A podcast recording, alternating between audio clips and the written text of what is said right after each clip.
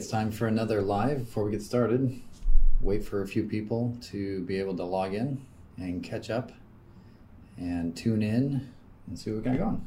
All right, sounds good. My name is Stewart Albertson. I'm Keith Davidson. How you doing today, Stewart? I'm doing uh, doing well. It's almost Fourth of July. You got any plans? Yeah, going to a pool party with the in-laws. You actually going to take your shirt off? Maybe. Get sunburned? I don't think so. How about you? Um, I, I will be taking my shirt off. Yes. No, nobody wants to. See Oh, that. oh, yeah. We got a pool party, and uh, apparently I'm supposed to show up. So, Oh, okay. Yeah. Well, being that it's your house, Yes. you just kind of stumble outside. yeah.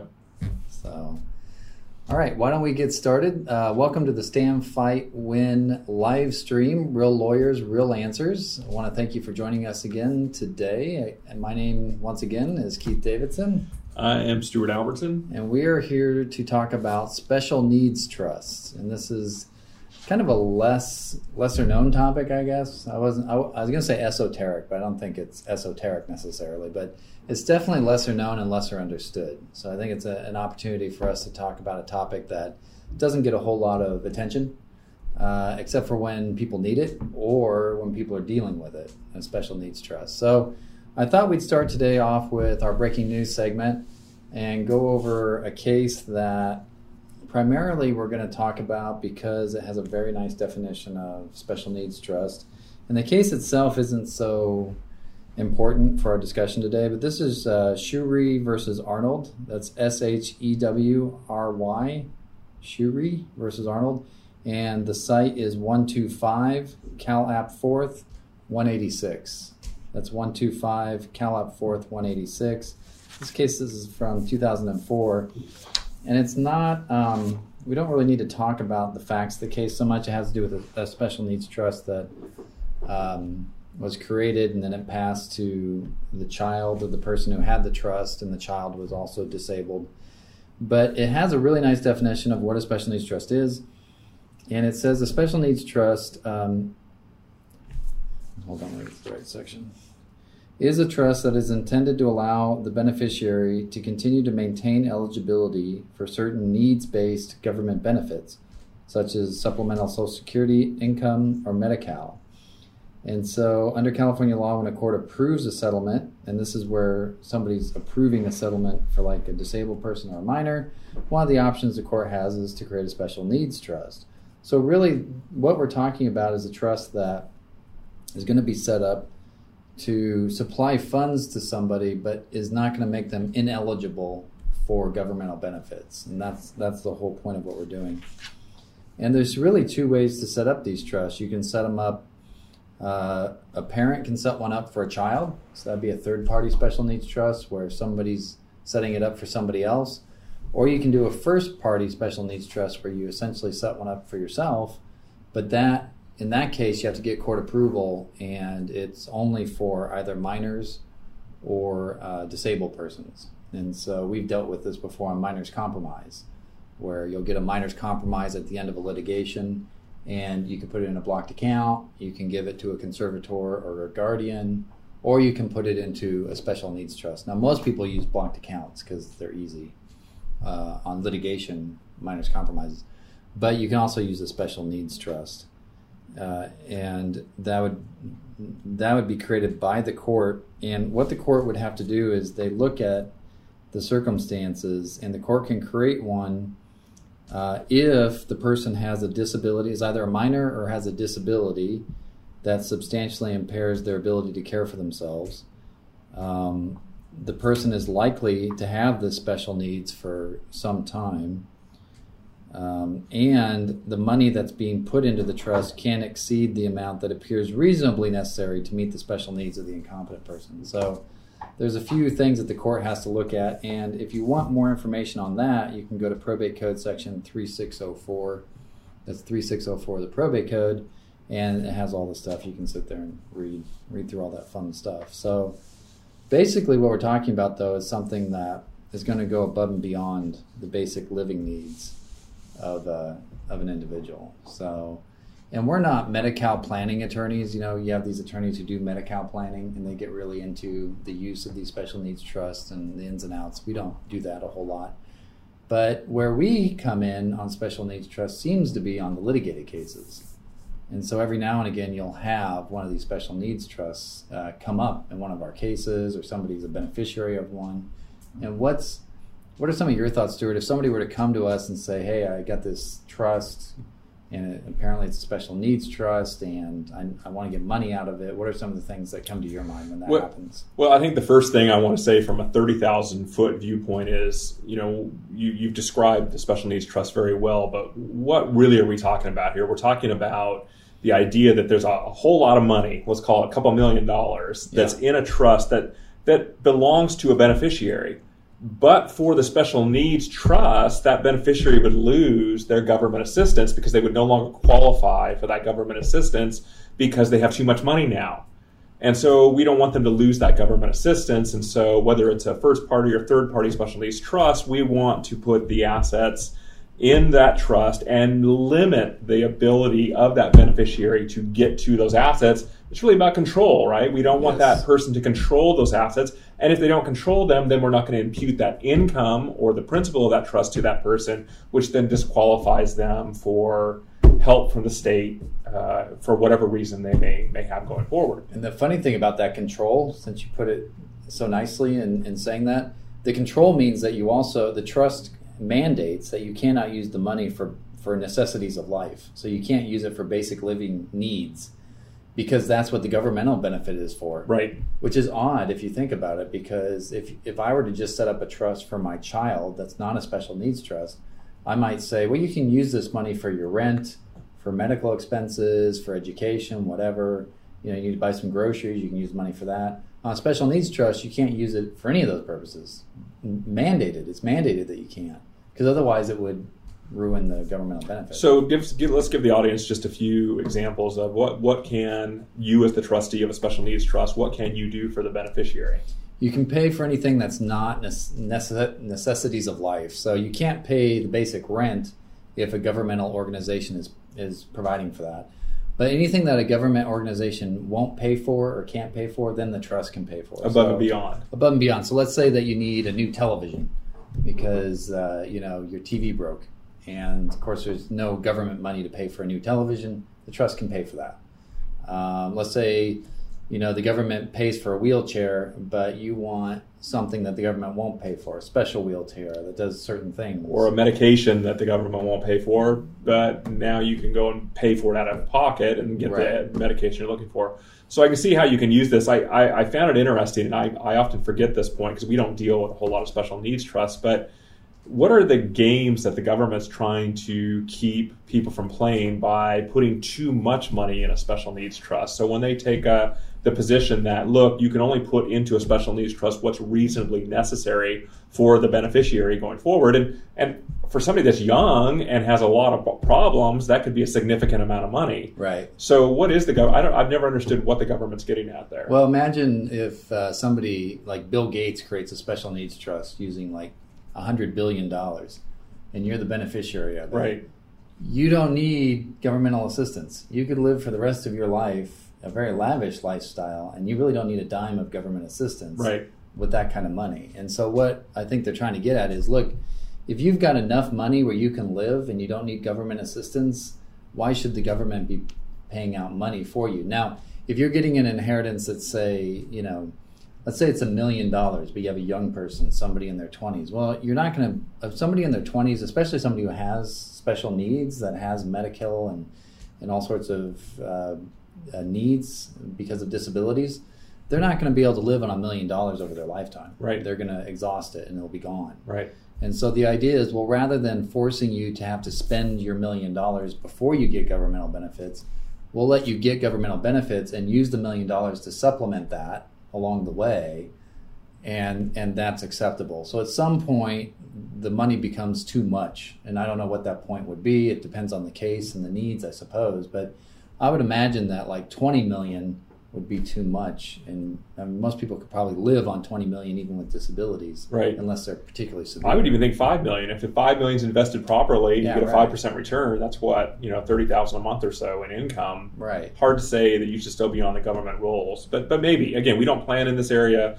We just see these things from time to time, and we wanted to make sure we were covering all the aspects of trust. Today, we happen to be covering the riveting subject matter of special needs trust. It's not it's not the most interesting thing, but it is when it affects you. So, and there's two different ways to look at this too. So when we're talking about the special needs trust has to have a reasonable amount in it. That's if it's a first party special needs trust, one that where you're using your money to create a special needs trust for yourself. But if you had a third party special needs trust, if I were to create a trust for you and it's my money and I'm putting it in trust, I can put an unlimited amount in there and I can call the special needs trust if I want to. And there's nothing the government can do about that. The problem with it is then um, it becomes really restrictive on you. So if I give you $100 million and I say, under the trust terms, that you're allowed to use $1,000 a year, well, that trust obviously is not going to be exhausted in your lifetime. And you're not really getting much of a benefit from that trust. So, how much of a gift is it? So what I would do in that case, uh, and I think this was the question you had, and that is you've got somebody that's a beneficiary of a special needs trust, and let's say that there's five million dollars sitting there.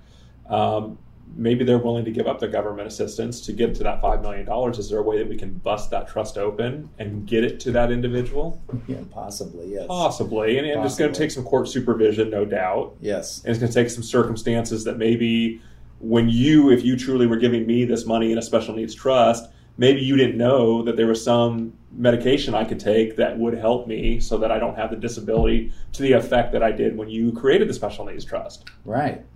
Yeah, and so there's all sorts of sections in the probate code that talk about when you can terminate an irrevocable trust. And that's what these are. These are just irrevocable trusts like any other irrevocable trust. They just like have what- to be really restricted. I'm interrupting you, but I like what you said one time. There's a QPERT, which we don't need to go into QPERTs today, but QPERTs, QPRTs, they're a type of irrevocable trust that a house goes into. And I remember that you were given the uh, exciting task one time of what you called killing a QPERT, which I thought that rang out really well. but but the idea is you have an irre- irrevocable trust. It's a special needs trust. It's irrevocable, irre- irrevocable for the non-lawyers out there and the normal people out there because we we can't help it. It's irrevocable right. we need to kill that irrevocable trust. Well, it's a revocable trust, so I mean, is it easy to kill one of those trusts? I mean, what what do we do? Depends on the circumstances. So that's what I used to, you know, people would ask, can you terminate an irrevocable trust? And it's like, well, sure, we're lawyers. We can do whatever, we want. But technically, no, an irrevocable trust can't be amended, can't be terminated. That, that's the beginning point. But there are code sections that you can go under where one of the, the ones that uh, we look at a lot is change circumstances. And that's what you're getting at is somebody all of a sudden doesn't have these special needs. They took a medicine, you know, maybe they're better now. Who knows what? You can go in and ask the court to terminate that trust because of the changed circumstances that weren't anticipated when the trust was created. So that's one way to terminate an irrevocable trust. There's several others as well, but they can be terminated. You do need a court order to do it most of the time, but um, you know, chances are, if unless somebody's really going to object to it, uh, you probably can do, get that done if you go to court. I mean, uh, again, judges. We've talked about this many times. Judges are all over the board. All you know, ninety nine percent of judges good. They want to do the right job out there, but because of their own experiences that they've brought to the bench, one court might feel comfortable with terminating an irrevocable trust, and another court, under the same set of facts, may not. But uh, I think the thing here that comes up time and again, and I, I think Mac Fisher, he was a judge at it, and I may still be a judge in Riverside, um, and I respected him so much. And that was, uh, he said to me one time in chambers, "There's only two things you need to tell me when you come into my courtroom. The first is, what do you want?" And he says, "For some reason, lawyers can't tell me what they want." the second is, you need to give me the authority I have to do what you're asking me.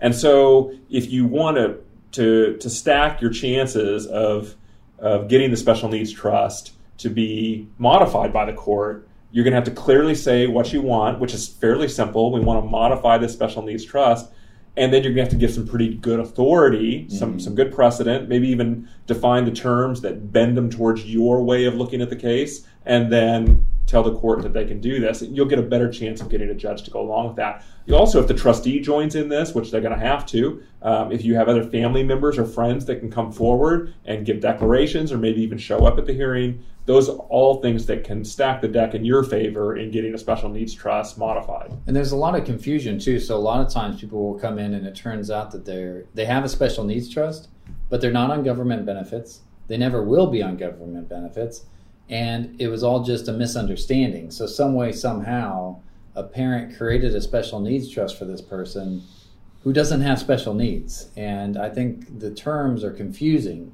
because it could be that I just want to create a trust for my child because they're they don't have special needs in the technical sense, but they're not particularly good at investing. Right. So I want to leave it in a trust so it's properly invested. Right. Well, that's not a special need. You might, in your brain, you might think, well, they, their special need is they can't invest, but it's not technically a special need. Special needs trust is a term of art, and so sometimes people misuse that and they're confused by it, and so they end up setting up these special needs trusts that just aren't needed. Thank God for LegalZoom. You know, we get people setting up all kinds of crazy trusts. yeah, yeah, they sure do. So, so anyway, that I think we went a little far afield about what a special needs trust is, and but that is at least is, sets the groundwork, hopefully, for where we're at. So, why don't we get into our asked and answered and see uh, what questions we have on this subject? Because we do get a lot of questions about special needs trusts.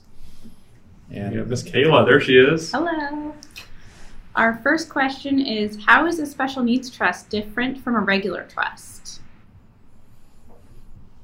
Well, for starters, it's not.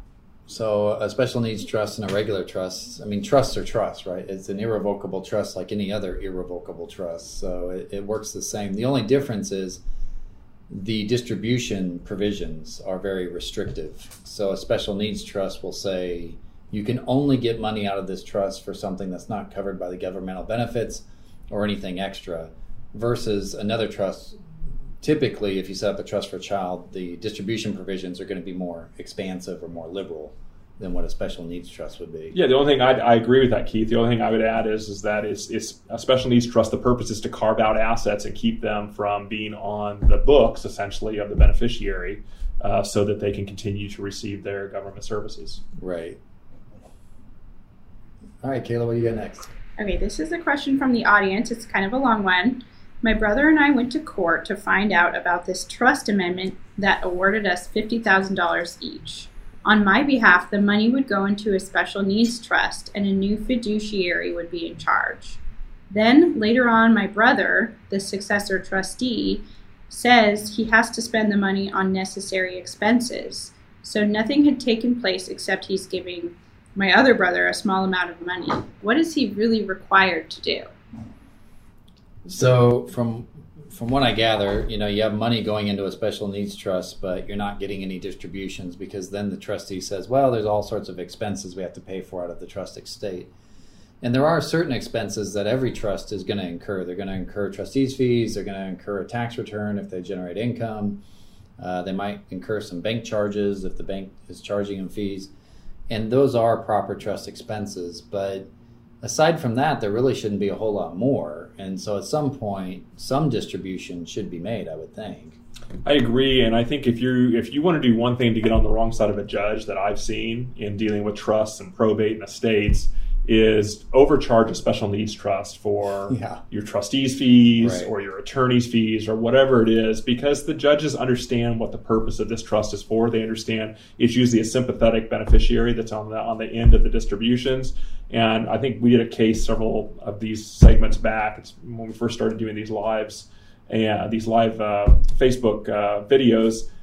I forget what the, the case name was, but somebody out of Riverside had charged a special needs trust just an astronomical amount of money. Yeah, and, And, what happened? and Judge Karaman uh, took them to task And surcharged them. and surcharged them a lot of money. right. So if you want to get the hackles of a judge up quickly, Yeah. uh, have a bunch of expenses pertaining to a special needs trust. Yeah, yeah, I, I think you're right. I think judges are particularly attentive to special needs trusts because they view them the same as conservatorships and guardianships. So when you're going to court and you're asking for attorney's fees on a, gu- a guardianship or even uh, fiduciary fees on a conservatorship or guardianship, you're going to get your fees cut probably most of the time and they're going to be very finicky about it because they know that it's for people who have disabilities or minors. So i would agree with you there. The other thing is is that once the money's in the special needs trust it's the trustee's job and duty to reach out to the beneficiary and say hey what do you need what's going on with you? You know Right. do you are you getting everything you need? Right. you know do you have the right wheelchair? If you're in a wheelchair do you have the right medications? Whatever. And so a lot of times what you see is the money goes into the trust and the trustee just ignores the beneficiary. And that's another big problem because trustees do have an obligation to, to at least find out inform themselves. How do I replace a special needs trustee who's abusing the special needs trust? This goes back to what we were just talking about before, and it's going to be the same uh, idea of removing a trustee for breach of fiduciary duty that you're going to have with any other trust. Again, though, I think you're going to get a court that's going to look at this very closely because of the the sensitive nature of the beneficiaries. And so, if you have a, a trustee that's not doing their job, uh, chances are the court's going to remove them or suspend them and put somebody in that knows what they're doing to get the job done. Yeah and in this sense removal is the same as any other trust so breach of trust is going to be the same grounds of removal as you would although like you said the trust the uh, judge is going to be more um, probably attentive to a removal here than in other trusts perhaps That, that's right. I agree with that. Can a special needs trust be changed or terminated? So the answer is a definite maybe, right? That's a typical lawyer answer, but uh, possibly. So there are grounds that you can go in, and we talked about this earlier, but there's grounds where you can go into court and ask the judge to terminate or change a special needs trust. Whether or not you're going to be successful on those grounds depends on a lot of criteria. Oh, you know, there are some trusts, though, some special needs trusts, where there's a special trustee appointed who has the right to make certain changes or even distributions out of a special needs trust. I have seen that. And that would be somebody who's maybe not the main trustee, but a, a separate person who they call a special trustee who can exercise certain powers. But aside from that, you're pretty much going to court. Yep. Do you agree? Yeah, everything you're doing, you're going to court. If you're the trustee, and let's say you even have some discretion to make distributions out of this trust, I still think I'd do it with a petition for instructions just to make sure I get a, a court stamp of approval on it, especially with a special needs trust. Yeah, because otherwise, what are you going to do? You're going to make the distribution, and then somebody's going to complain you shouldn't have done that. That's right. So, yeah, court order across the board. What happens to a special needs trust after the beneficiary passes away? Well, you look to the trust terms. Uh, now, that was something I was going to ask you earlier because I don't know the answer to it, and that is can the beneficiary of a special needs trust while they're living, can they have a general power of appointment or a special power of appointment in the special needs trust? I think they can have a special powers appointment, but not a general power of appointment. Because general, they could appoint it to themselves. Right. So a special power of appointment would allow them to appoint it to a very narrow class of people, somebody not themselves.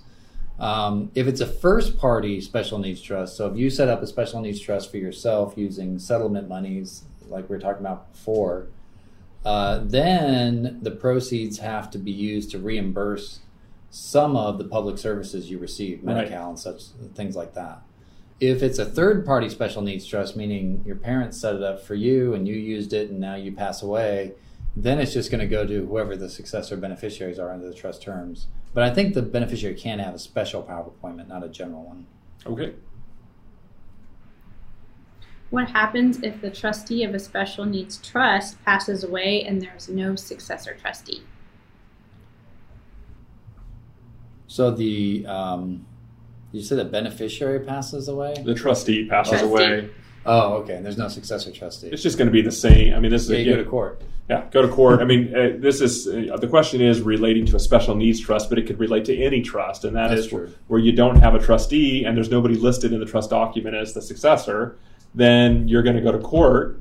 Uh, hopefully, the beneficiary or beneficiaries can all come together and nominate somebody that they can agree with. And if there's nobody objecting to that, chances are the court will rubber stamp that, and and you'll have a new trustee and and move forward. Every now and again, you'll see these trust provisions where there's a procedure to appoint a new trustee outside of court, either by a special trustee or the consent of the beneficiaries or something like that. But it's very rare. Usually, you're going to court to do it. I, I, and if I was advising the presumptive successor trustee, I would say get a court order. Well, yeah, not only that, but the banks might make you get a court order before Right. they even hand over the funds. Yeah, because so- they're so easy to work with. Yeah, yeah. Banks are great to work with these days. So user friendly.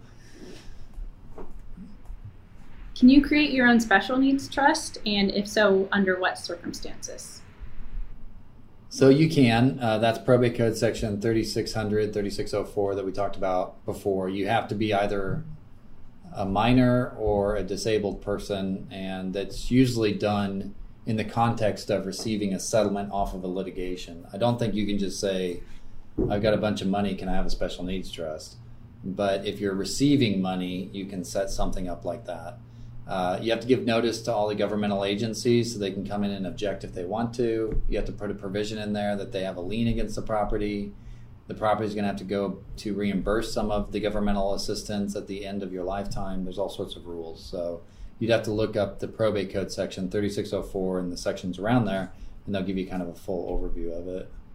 I agree that the one curveball I'll throw at you is that uh, while they're not special needs trust, they can be confused as special needs trust, and that is the self-settled spendthrift trust. And we're seeing those being created in certain certain jurisdictions outside of California, for example, Alaska or Delaware. And the idea there is you take your money that you control currently, a big chunk, say several million dollars, and you put it in a spendthrift trust. You've created the trust yourself, and now you're saying, "Oh, I can't get it, can't use it." And believe it or not, the jury is out or the court system is out on how much California can come after those assets in the future. That's high level estate planning, much beyond the scope of the conversation today. But we are seeing that those are cropping up from time to time. Yeah, and it's really important that you don't confuse that with special needs trust. Special needs trusts are confusing in their own right. Self-settled trusts are confusing in their own right. And I think people start confusing these concepts, and then that's when things really get messed up. But Yep. yeah, the self-settled trusts are a whole nother ball game. Our last question is Can a special needs trust protect the beneficiary from IRS tax liens? So, in my opinion, yes. I mean, it certainly is going to lock away the assets. Although, that, even a child's trust would do that. So, if I create a trust for my child and it has a spendthrift provision, I can protect them from an IRS tax lien. Of course, they can't get any of the money because if you make a distribution, that's subject to the lien. Uh, so, I don't know what good that does you. But in theory, I think it would protect you from IRS tax lien. I agree, and, and I think to give the worst case scenario on these spendthrift provisions or the, the idea that this person doesn't control when distributions, the beneficiary does not control when beneficiary when distributions are mandated. Let's say that beneficiary, that special needs trust, goes out and does something horrible to somebody, some civil violation, uh, beats somebody up and breaks them into little pieces, and that person is injured and in the hospital recovering for a year if that person who was injured by the beneficiary sues that beneficiary and gets a nice big judgment against them and then tr- comes and tries to get the money from that trust, the trustee does not have to make that distribution. Is that how that would work with the special needs trust? Uh, most likely, yeah, because you're going to have the same spendthrift provision in a special needs trust. In fact, it's even more restrictive than like a child's trust. I think where I see issues is that sometimes people will say, well, my child has tax problems or my child's going through a divorce, and so I'm going to give them a special needs trust. And it's like, no, that's that's not what you want. You don't. They don't need a special needs trust. They need a. They, they might need a trust to hold their share in trust, a child's trust With a spendthrift provision. Yeah, right, and and some restrictive distributions, but but it's not a special needs trust. You have to understand that a special needs trust is for a very narrow set of circumstances. People who are qualifying for governmental benefits and want to continue to qualify for governmental benefits. That's it. It's not for any other purpose. Not for your child who's going through their fourth divorce. Right. Now we have other trusts for that. and we can, you know, there's other ways to set that up, but it's not going to be with a special needs trust. So that's where I see problems is that people get these special needs trusts who shouldn't have them. And it, it does cause problems because imagine if you had money sitting in an account, you d- you're not on governmental benefits, and you could use some money to help put a down payment on a house.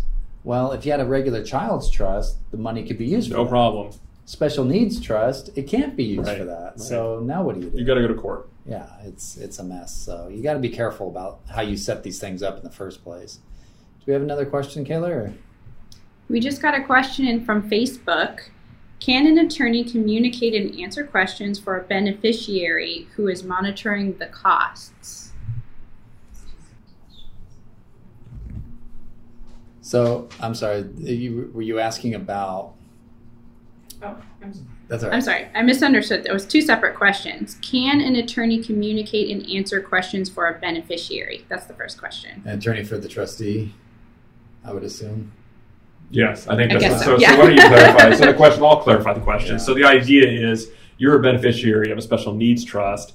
Can you call the trustee's attorney and talk to them directly and get information about the trust? Right. Yeah. And the answer is, I mean, you can certainly call the trustee's attorney and ask them questions, but that is not your attorney. That's the trustee's attorney.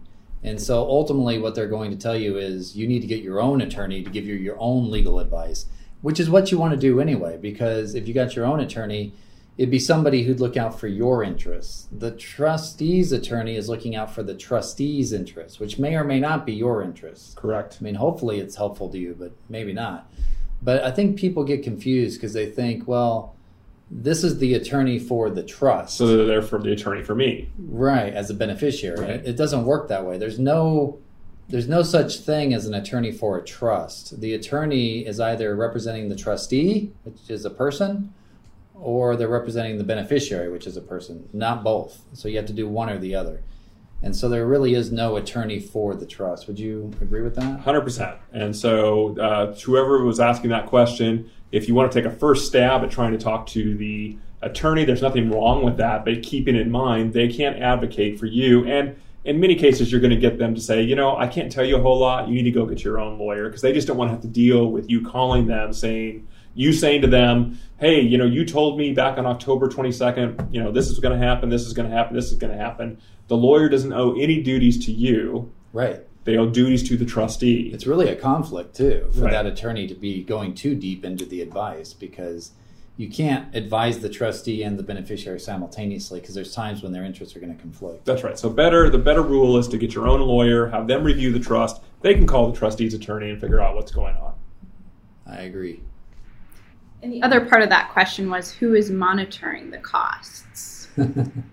yeah, Stewart, who's monitoring the cost of these trusts? No one. Um, so that that leaves it up to you, uh, the beneficiary, to ask for accountings. And again, they shouldn't be real expensive accountings. They can be informal. They might be court ordered, depending on what the trust terms say. But at least getting an accounting once a year is a good idea. Looking at the big ticket items: what are the trustees' fees? What are the attorney's fees? Uh, distributions, making sure you're looking at the distributions, going, "Yep, I got that. I got that. I got that." Um, there is a distinction. Just uh, if you write this down, it's easier to remember that there's disbursements and distributions in the accounting. And disbursements are going to be what, Keith, and distributions are going to be what? Disbursements are payment of expenses and bills that the trust incurs. Distributions are payments out to beneficiaries. Right. So they're they sound similar, but they're different things. Right. So disbursements are going to be to the, the healthcare providers, to the wheelchair manufacturer, to pharma- pharmacies uh, for special medication. You'll see that all in a list in the accounting. And then you'll look at your distributions under the trust and you'll see if that's in line with what you remember receiving. If all of that looks good, chances are you, there's not a whole lot you need to do. But if you start seeing distributions to you that you never got, that's where you may need to follow Right. up with a lawyer of your own just to find out what's going on. or disbursements for expenses that are unexplained, you know, or for companies that you don't understand. I think it's interesting though that you point out, and I think it's very important that people understand this that there is no independent government agency that are monitoring these expenses. You can't call up somebody and say, "Hey, have you been paying attention to my trust?" No, it's the beneficiaries, ultimately the beneficiaries' obligation, I suppose, not legally, but practically speaking, to pay attention to what's happening and to ask for accountings and information. I agree. And let me say this to whoever asked that question. If there is a problem and the trustee has been spending too much money on things they shouldn't have been doing for whatever reason, they've, they've committed breaches of trust, once you do file that with the court, now you're going to get a court that has their own review attorneys in the back of the courthouse. They're going to pay particular attention to a special needs trust. So there's going to be some review there. And then, of course, you hopefully would have your own lawyer who's going to be able to point out to the court anything the court may have missed in their review or to enhance what the court has already reviewed. And then you get, hopefully, like we had in the one case where Judge Karaman hammered a trustee for a significant amount of money because of inappropriate expenditures. Right. Yeah, but that that's going to court and taking the trustee to court. Yeah, it takes some work. Takes Yeah. some some work there. Good question. You have any other questions, Kayla? That's it for today. Okay, so we're going to try a new segment called Our Opinion, and I'm going to move over here for a second, and I'm going to put Kayla, or uh, Kayla, I'm going to put Manisha in the hot seat if you can get in there. Hello. All We're right. going to go in the hot seat, Manisha. This is Manisha. Hi, everybody. So you might remember Manisha from last week's live broadcast when she was here helping us explain what paralegals do. Yes, indeed. And so today, you're going to what? Ask us some questions? Or I we're going to have a dialogue? What are we doing? questions. here? Absolutely. Okay. Um, as mentioned in our paralegal statement, I am a non-attorney, so um, I'm a consumer, uh, probably more like the people that are watching. And some questions um, do come to mind. The first thing I wanted to do, though, um, was ask, I guess, elaborate on the question that we answered um, from uh, Facebook. And there's something that the, uh, the the person who asked the question referenced, and that was PVP attorney. Hmm. So, in that situation, can the beneficiary go to those attorneys and ask those questions and, and expect to be um, provided with answers? Well, I know a couple PVP attorneys, uh, all good people. Yeah. Uh, now, PVP, let's, let's explain that a little bit. So, uh, my understanding is that is unique to Los Angeles County. Is Do we have that in Orange County as well? Uh, well, it, the term PVP comes out of LA, which is the Private Volunteer Panel. But um, you see the same type of concept in a lot of different counties, even if they don't call them PVP attorneys necessarily. But PVP originated in Los Angeles, and what it is is it's a list of private attorneys that the court has. And anytime somebody needs a court appointed attorney in a conservatorship or a guardianship, and uh, then they go down the list and they just choose the next one. And it's a rotating list, and they just go around. A lot of counties do that. I think Orange County does do it. Riverside, San Bernardino, they all have court appointed attorneys for minors and disabled people in conservatorships. So yeah, they I guess but there's there's a distinction with that type of an attorney versus an attorney for a beneficiary. And what I mean what do you how would you dis- classify that distinction? Well, I think it's, it's as you stated. I think they've been appointed by the court for a specific purpose. And Right. so I think what I've seen, if there's money available, many times if somebody is the PVP attorney helping out somebody, they have their own lawyer as well. So Yeah. if that person was getting at, can I just rely on what the PVP attorney is telling me? You might be able to. I mean, it's not the worst. It's not the worst place to be, but ultimately, you may want your own lawyer helping you out as Yeah, well. Yeah, because with the PvP panel, uh, they are there to talk to and advise the disabled person. That's true. They are kind of advocating for them, but they also have the ability in conservatorship actions to express an independent opinion about the situation that may not be what the individual wants mm-hmm. because the individual might lack capacity. And so the PvP attorney is there to advise and represent, but more so to advocate based on what they think is good, which is a little different from what a true lawyer does. that advocates fully for their client at all times. based on what the client wants. That's right. Yeah, so it's a little bit of a distinction. But I would say this a PvP attorney is better than talking to the trustee's attorney. I agree. Okay. So, one of the questions that I had was who should a special needs trust beneficiary ask for help in understanding their trust fund? So, would this be a, good person for them to go to? Not necessarily. I think they should get their own attorney. And there are attorneys who specialize in medical planning and, and all of those sorts of things. Those are great attorneys to ask because they're really up to speed on all of this. Again, we deal with it in litigation. So every now and again, we're litigating a case that has one of these trusts, but we don't create them.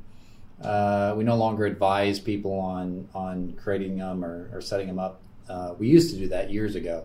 But there are qualified attorneys who do that, and that's who I would suggest. What do you think, Stewart? Well, and I think this all goes back to if you're the beneficiary of a special needs trust or any trust for that matter, well, that's true. you know, get get an accounting once a year uh, from the trustee, review it, look at it as we've just briefly just uh, discussed. If if you see something that doesn't look right, chances are it's not right. Maybe it's a mathematical error, but it may be more than that. And so that's when you're going to want to go see a lawyer and that that lawyer will be personal to you and you'll be able then to have that lawyer contact the trustee's lawyer and hopefully get to the bottom of what the problem is. There may not be a problem at all, and maybe it just it can be cleaned up really quickly.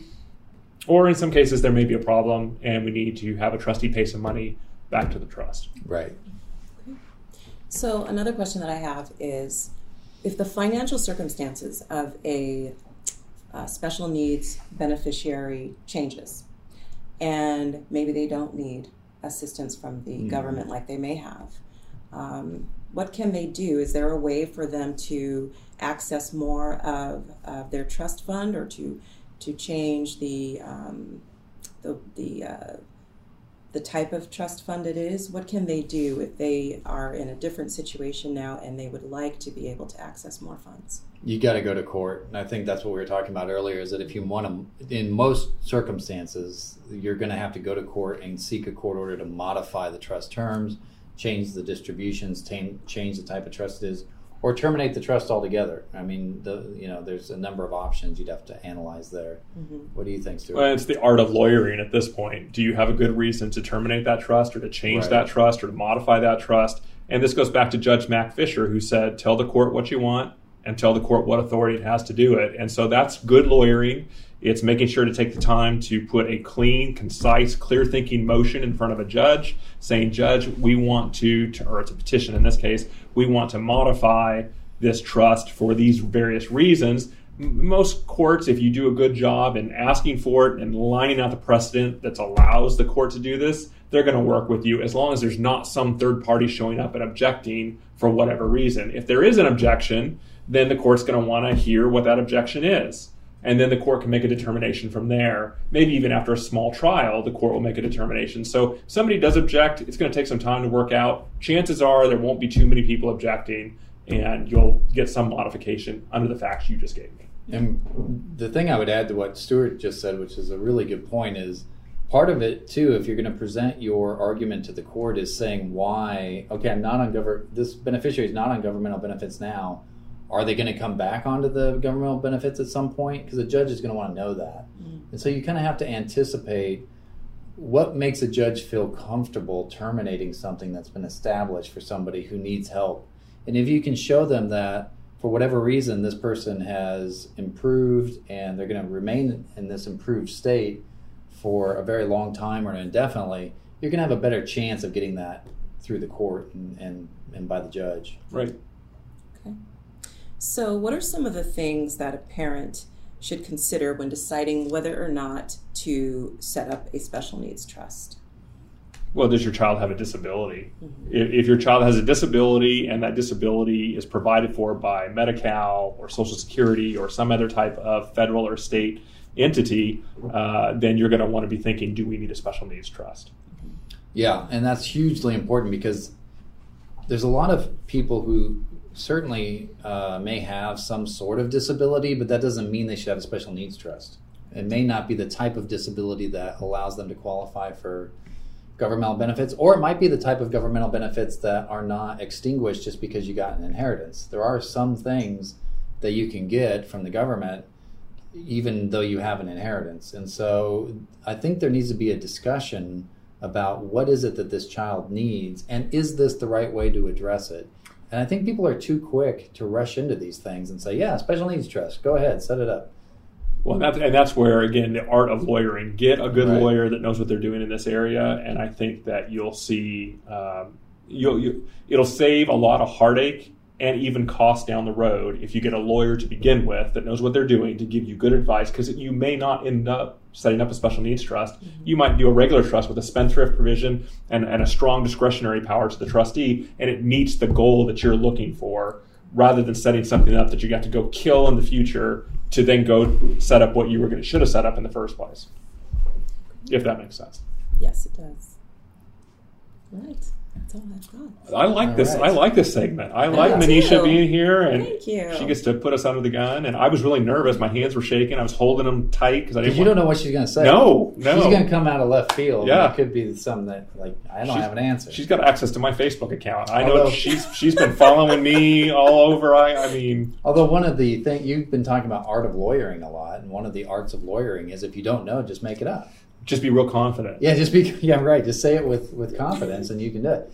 It's also nice to have a non-lawyer sit in because number one, it's more interesting because lawyers are boring, right? Especially disagree. Stewart. You guys definitely are, are not boring. Okay, Yeah. well that's good. And plus, you can kind of uh, sometimes I notice that we'll be talking about a concept or something that we just kind of take for granted, and I think it's unfortunate because there's a a, a gap in in how lawyers think and talk versus how non-lawyers think and talk, and it's nice to be able to bridge that gap. We talked about that last week, but it's Mhm. nice to be able to bridge that gap. So thank I you. I agree. It's nice to be able to come to you while we're actually talking to everybody and not after. And share it, yeah. questions. So Yes. hopefully other people can learn from it as well. Well, I, I want to say in, in ending that Manisha and Kayla really are the two that make all of this available. We just come in and, and chat away. So thank you very much, ladies. We appreciate it.